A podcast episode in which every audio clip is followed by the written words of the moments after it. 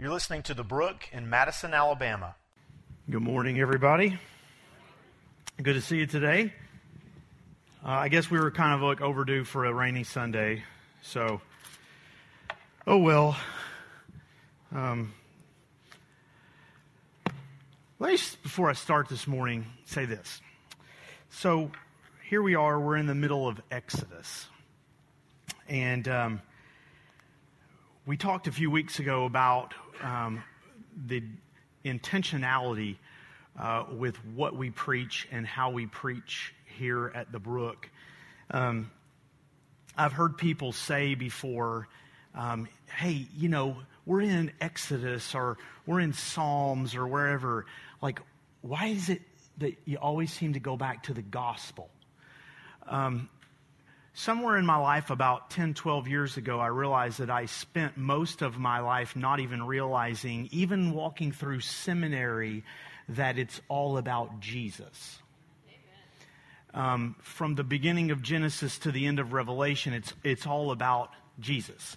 It is all about the good news of the gospel.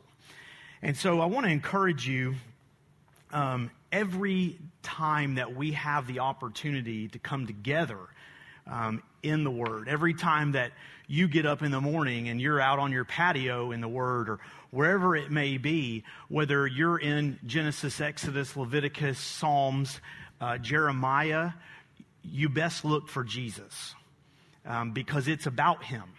And that's what's so transformative about the Word of God.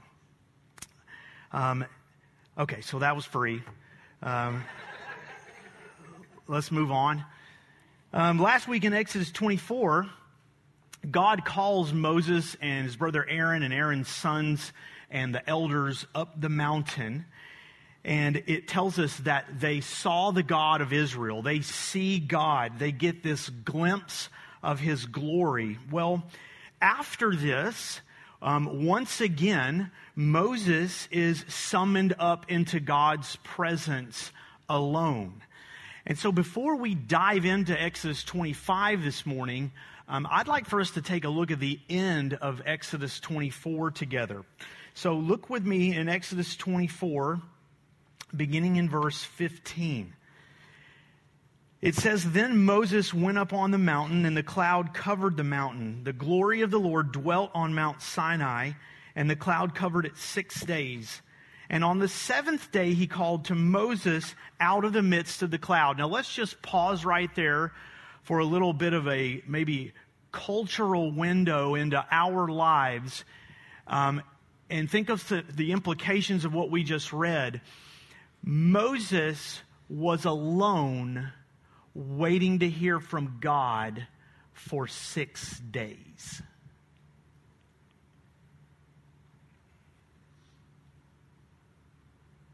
Could you and I possibly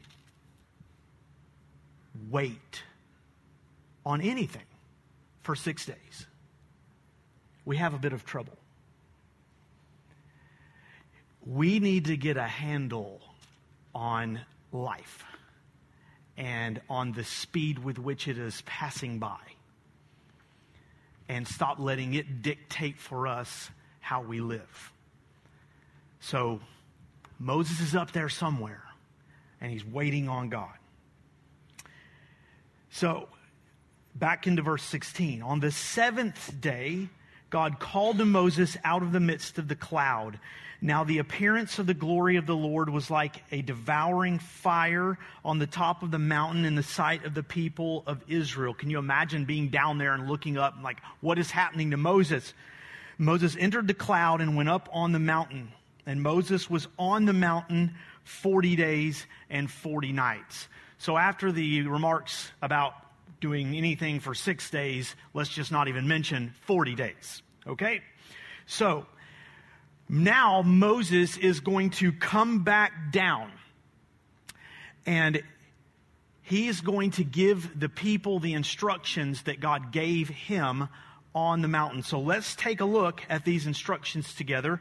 Look with me in Exodus 25, beginning in verse 1. The Lord said to Moses, Speak to the people of Israel that they take for me a contribution. From every man whose heart moves him, you shall receive the contribution from me. And this is the contribution you shall receive from them gold, silver, and bronze, blue and purple and scarlet yarns, and fine twined linen, goat's hair, tanned ram skins, goat skins, acacia wood, oil for the lamps, spices for the anointing oil, and the fragrant incense, onyx stones, stones for setting, for the ephod, and for the breastpiece. You could argue, as we mentioned last week, that Exodus 24 is the first, what we would call organized worship service um, ever. Some people, probably pastors specifically, would take issue with this. Why? Well, they read the Word of God. They prayed together. They openly declared who God was. They probably even sang, but they didn't take an offering. So, what's going on? Can't really call this a worship service, can we? I know some of you a minute ago when Reed was explaining about here's how we can give here at the Brook, we kind of tend to think, is that really like spiritual? Should we be talking about that? I mean, text to give? I mean, what are we like Buck Rogers in the 25th century here? No, it is very, very spiritual for us to talk about our giving because everything that we have belongs to God and He calls us to bring back. In, in all seriousness, what God says to the people here is bring me a gift, bring me your contributions all the gold and silver, all the livestock, all the wealth, everything that I gave you from out of the hands of the Egyptians, bring back a portion of it to me. This is what we would call a free will offering. Okay? So the first thing that God does here is he says to the people, here's how you are to give. Go back and look at verse 2 that God says to take a contribution from every man whose heart moves him. God puts the contribution into the hands and, moreover, the heart of the individual. God says to the Israelites and to us as his people, I'm not as concerned with the size of your gift than I am with the heart with which it is given. God is not looking at the size of what you and I bring to Him. He is looking at the heart with which we bring it. If you'll turn to 2 Corinthians chapter 9, I believe it's important to understand this is not just a one time thing God says here, but this is a very clear, consistent biblical principle that's being laid out. In 2 Corinthians chapters 8 and 9, Paul is telling the Corinthians about how the church in Macedonia heard about how the church in Jerusalem was in dire need. They were doing really, really bad financially. Well, the church in Macedonia wasn't doing a whole lot better, but they felt compelled to give, not out of abundance, but they gave sacrificially to their brothers and sisters in Christ that they'd never even met before. And in commenting on this, in 2 Corinthians chapter 9, look at what Paul says in verse 6. Paul says, Here's my point. Whoever sows sparingly will also reap sparingly, but whoever sows bountifully will also reap bountifully. Now, listen to this verse. Each one must give as he has decided in his heart, not reluctantly, not under compulsion for God loves a cheerful giver. And this verse is powerful. And God is able to make all grace abound to you, so that having all sufficiency, having all the things that we need, in all things, at all times, you may abound in every good work. Again, this is not just some one time thing in Exodus that God says throughout the scriptures, God is saying, I am examining, yes, the gift, but more importantly, the heart that brings the gift. And Paul says here, God pours into your life and mine um, so that we can pour back out. If you're a parent, you know that getting a gift from your child that they made, it's like, oh, my heart's going to explode. You know, uh, they bring home some crazy looking drawing and you don't even know what it is, but somewhere on there you can make out it says daddy.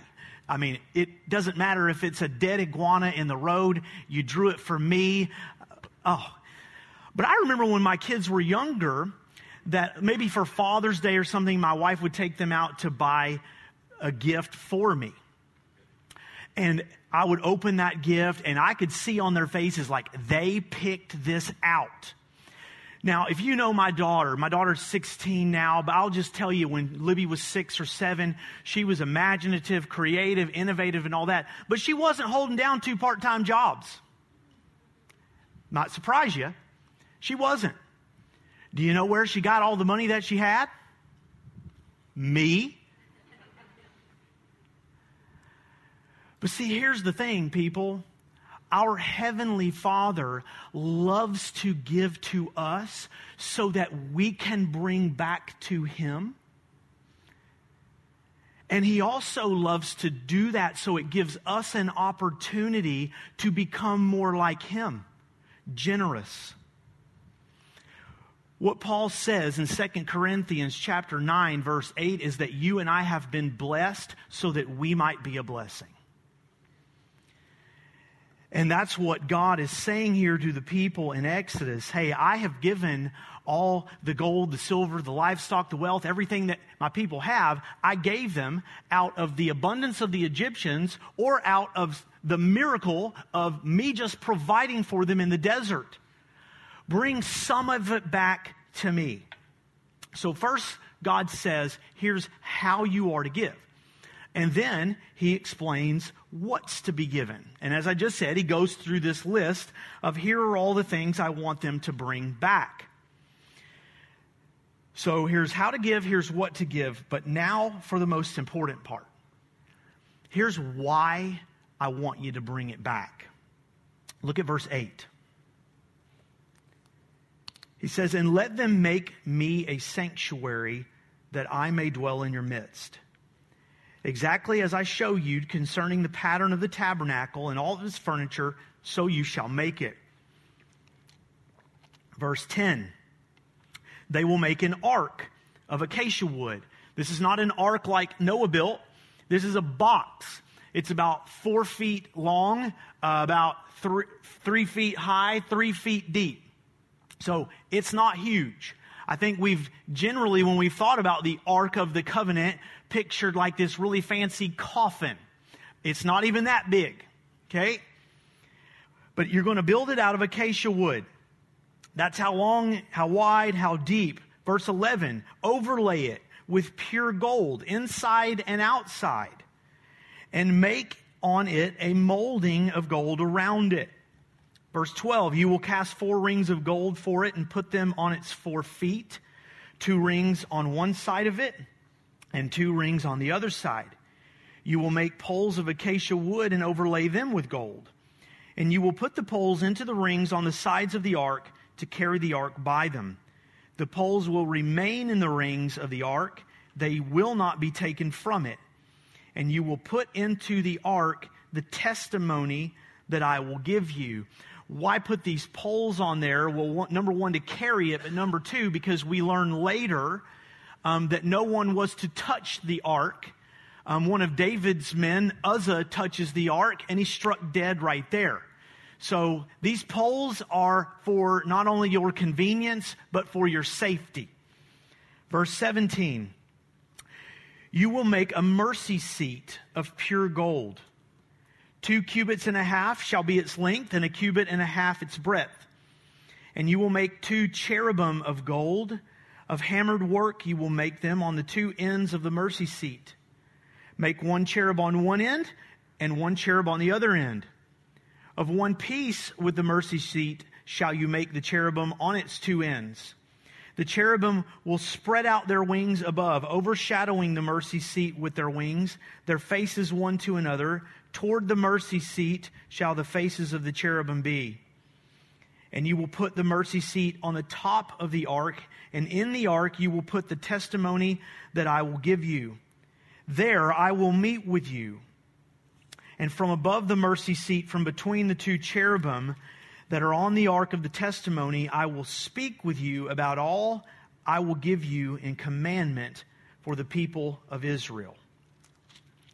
So everyone is invited to give. And whatever you bring, bring your best because this is for the Lord. We are going to build him a tabernacle, a sanctuary. Let them make me a sanctuary. And within that sanctuary, you will place the ark. And within that ark, you will place the testimony of my word.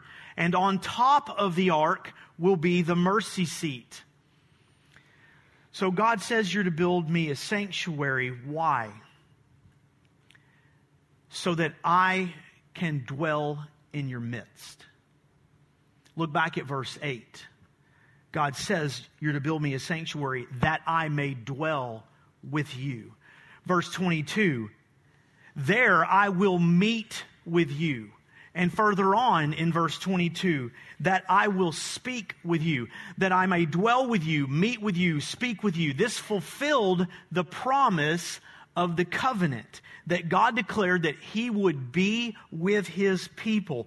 What better way to do this than to set up your tent right in the middle of their camp? Okay? The tabernacle connected them to God his presence would rest at the center of their community. If they moved, God would move with them. And every position of every piece and every part of the ark of the tabernacle had eternal significance. So I want you to think through this, walk through what we've read here. The law was placed within the ark. Okay? So God's holy standard that his people were aware that on their own they could never live up to, this was inside the ark. What was in the ark could not save them. Okay? All it could do was condemn them. The law placed in the ark brought condemnation did it not? It revealed you are sinners. But God was on top of it. God's presence was on top of it. The mercy seat was on top of the ark. The throne of God was over all of it. The cherubim surrounding it. And just to clear this up, because uh, I think we may have gotten this idea from today. Um, cherubim are not um, chubby, cute little angels with harps and fluffy wings. Okay? Um, you don't want to mess with the cherubim because they are surrounding and guarding the throne of God. Okay? But here we have the presence of God resting over the thing that brings condemnation. The mercy seat, the location and the origin of mercy, the throne of God. Friends, as, as sinners who have entered into this world in rebellion towards God, you and I, in our flesh, ought to do nothing but fear the throne of God because that would be the place where we find justice and condemnation that we do nothing but deserve. However, the place of justifiable judgment becomes the place of undeserved mercy. Right here in Exodus. How is this possible? Well, we don't learn this until later, but in Leviticus 16, in Leviticus 16, the priest would take the blood of the sin offering, and what do you think that he does with that blood? Sprinkles it on top of the ark. First, here in Exodus 24, Moses takes the blood of the covenant and t- throws it all over the altar. Why? To say, well, that this covenant begins with the presence of God, with God's initiation. The sin offering in Leviticus, they take the hyssop branch, dip it in the blood, and the first thing they do is throw it on top of the ark. They sprinkle it over the mercy seat. Because this is to visually show God's people that the blood has come between the presence of God and your sin. The blood has come between our sin and the Father. This once again shows our sins are forgiven.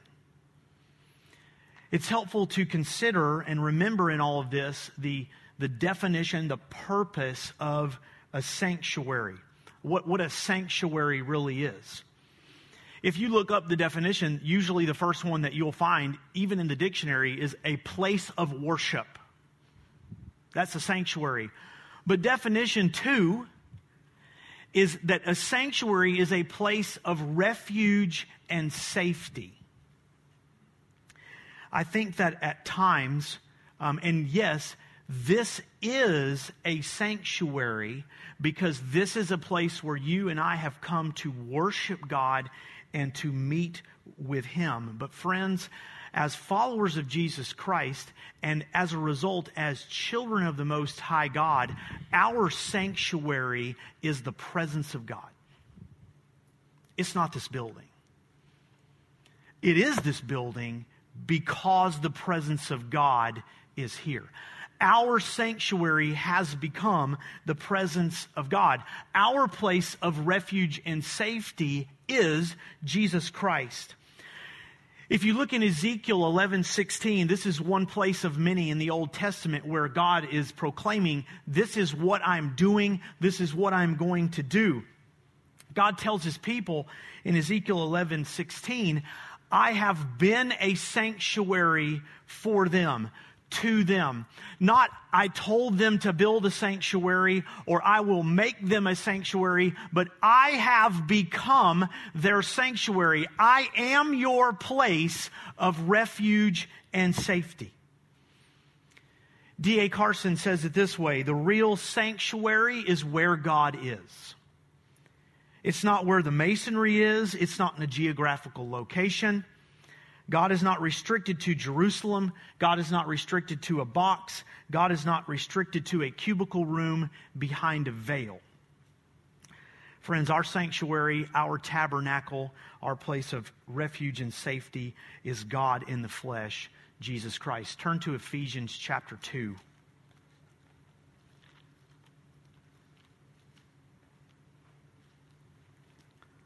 Let's just let Paul explain it.